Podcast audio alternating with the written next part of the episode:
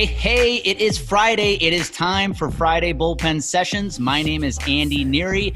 Each week, I deconstruct my journey, my struggles through professional baseball to help unpack yours so you can live a life on purpose. I take the lessons I learned in baseball and help you apply them in business and in life. So if you're ready to join me, grab your glove, grab a ball, get ready to take the mound, and get ready to bear down to strike out the limiting beliefs in your life life. All right, here we go. Hey, hey, welcome back to Friday Bullpen Sessions. All right. Today I need to ask you a very important question. Are you a have or are you a have not? Now, when I ask that question, I know right where your head wants to go. Andy, do not go there. I don't want to talk about whether or not I'm a have or a have nots. Why? Because historically, that phrase the have and the have nots has been used to define money. The haves are those with it, the have nots are those without it. And right now, there is a lot of shame, a lot of negative energy being placed around having money. And so that's not where I want to go today. No, no, no, no, no, no. We're actually going to use this episode to talk about the new definition between the haves and the have nots. And by the end of this episode, I hope you can easily decide which uh, easily decide which side you want to be on. Now, let me level set as to why the heck I'm even talking about this.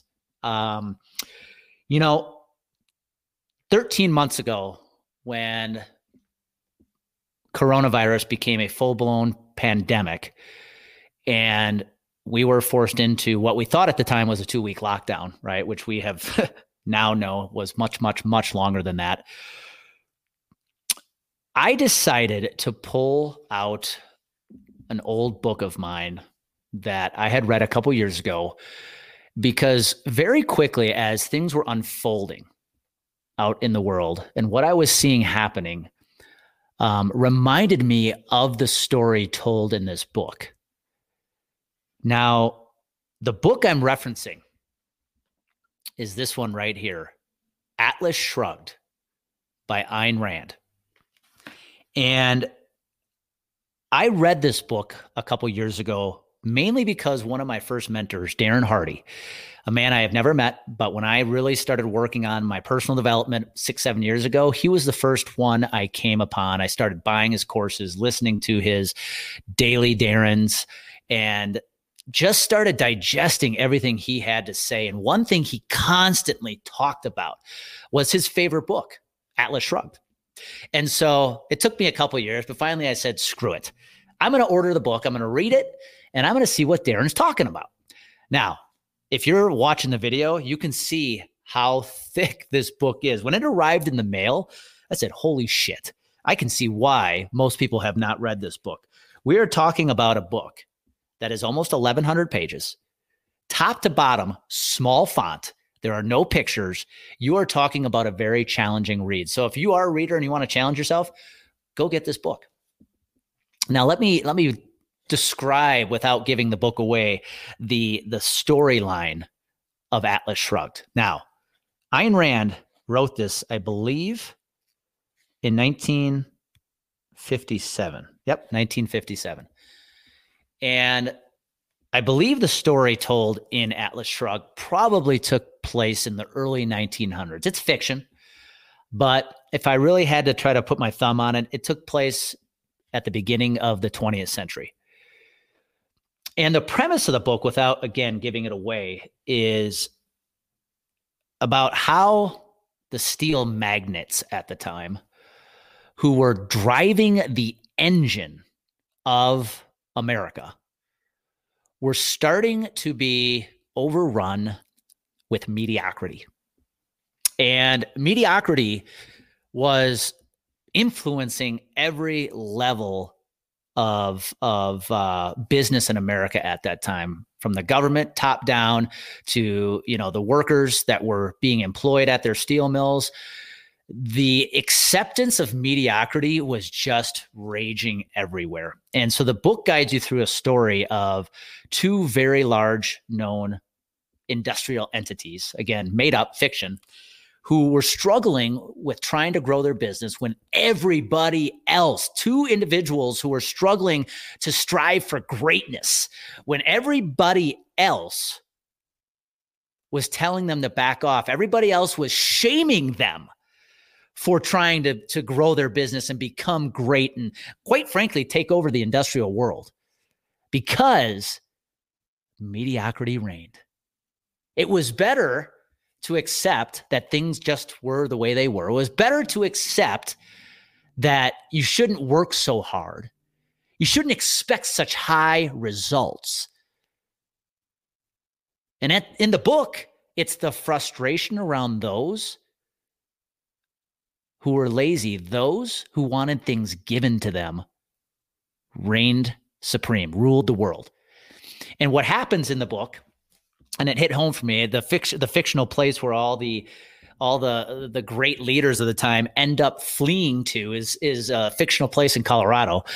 But what happens towards the end of the book is as we follow these the storylines of these two um, steel magnets who are striving for for power and greatness, they end up saying screw it. As did so many other business leaders of the time. They all end up op- closing up shop, giving it all up, and heading for greener pastures, heading for a place where positivity reigned, heading for a place where people st- wanted to get better every single day, while the rest of the country continued to let things deteriorate. Huh. Sounds pretty familiar, doesn't it? Now, I am not going to use this episode to go into any kind of political statement or political diatribe, but I'll be honest. When the pandemic hit and I started seeing what was unfolding, I decided to pull this book out again. And I won't lie, I got about 200 pages in. Remember, it's almost 1,100 pages. I got about 200 pages in and I had to stop because I got pissed off. This book actually started making me angry because I started realizing by reading this again, and you got you know when you read a book for a second or third time, you pick up different facets. But I started reading this and I realized, holy shit, this is literally what is happening in America today. Ayn Rand wrote this 54 years ago, 64 years ago, excuse me. And it couldn't have predicted what is happening now better. And I want you to think about this. This is why I'm using this episode. My episode, this episode today is to make a plea to you to stop accepting mediocrity in your life. Right now, we live in a world where you are shamed if you feel good. Right now, we live in a world you are shamed if you are making money. Right now, we live in a world where it is better to have things be given to you it's better to accept your place in life and accept mediocrity. And I'm not putting up with it. And I'm asking you to do the same. So, my plea using this episode today is to tell you to strive to get better every single day. Think about right now the everyday resources, everyday services we receive right now, where mediocrity is the flavor of the day. Amy and I have gone out to eat at restaurants for the last three or four months where, I mean, the service wasn't what it used to be. Now, I know restaurants are struggling trying to find good help right now, and they're doing the best they can. But the truth is, the service isn't what it used to be. Think about the US Postal Service. I'm just happy that a package arrives to my house on time without being damaged. And I don't know about you. Have you tried to call an Uber lately? It is just a guessing game as to whether or not that car is actually going to show up. Mediocrity is everywhere right now. And so I am asking you today, by list, being a listener to this podcast, I'm not asking you to take any political sides. I'm not asking you to do anything except strive to become greater every single day and impact others to do the same. The only way you can help uplift the energy of the collective right now in this country, in this world, is by being the best version of you. Quit accepting mediocrity in your life. Wake up every single day holding yourself accountable to be the best version of you that you possibly can be. And quite frankly, hold those around you accountable to do the same. Because I truly believe if we can, one person at a time, start influencing others to be great, start influencing others to strive to get one ounce better every single day, we can unravel the mediocrity that we are ex- uh, experiencing right now. And the last challenge I would give you is if you haven't read the book uh, uh, Atlas Shrugged, do it. It is an unbelievable read. It is a great story. I warn you, if you believe what I believe, you might get a little angry by reading this because it's exposing some realities right now. But at the end of the day, there's only one thing you can control. You cannot control what's happening out there in the world right now. You cannot control what's being shared and said on the news. You cannot be you cannot control what others are saying on social media, but what you can control is what you are doing every single day, the decisions you are making to become a better version of yourself, to quit accepting mediocrity in your own life. And by quitting by quitting by not allowing yourself to accept mediocrity, you become an influencer in others to do the same because they're going to watch you. They're going to watch the actions you take. They're going to watch the decisions you make. They're going to watch the people you're surrounding yourself. And they're going to be able to make two, they're going to make two decisions. They're either going to get on board and they're going to come along for that ride with you.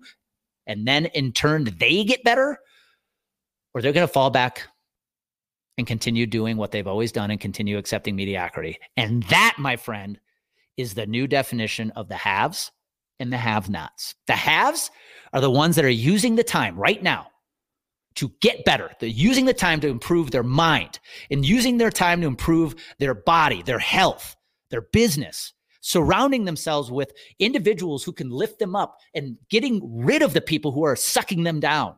The have nots are the people living in the dumpster fire that is what the news is pushing out there, the negativity in this world, the woe is me ho hummery that is infiltrating our daily lives. So I know this one was pretty direct today, but I had to say it. I had to get it off my chest because right now, mediocrity is the flavor of the day and we have to put an end to it. And it starts with you. Do yourself, do me a favor, wake up tomorrow with one goal in mind be the de- best damn version of yourself that you can be. Whether that's being the best damn dad, the best damn wife, the best damn son, the best damn employee, the best damn business owner you can be. Because if you do that, if you take that one goal and apply it day after day, you're not only going to lift up your results, you're going to start lifting up those around you. And when you start doing that, we start uplifting the collective energy of this entire world. And when that kind of clarity and that kind of confidence come together, you know what happens? Unbelievably massive action. So please go make that happen today. Hey, thank you for taking the time to listen to this Friday bullpen session. If you are enjoying these episodes, please do me a favor. Go over to Apple, subscribe, give it a five star rating. And if you know of anybody in your life, whether it's in your family, personal life, your friends, business colleagues that you think would find benefit in listening to these episodes as well, do me a favor. Please share the bullpen sessions with them. I'd be extremely grateful if you did. And again, go out and make it happen today. Thank you.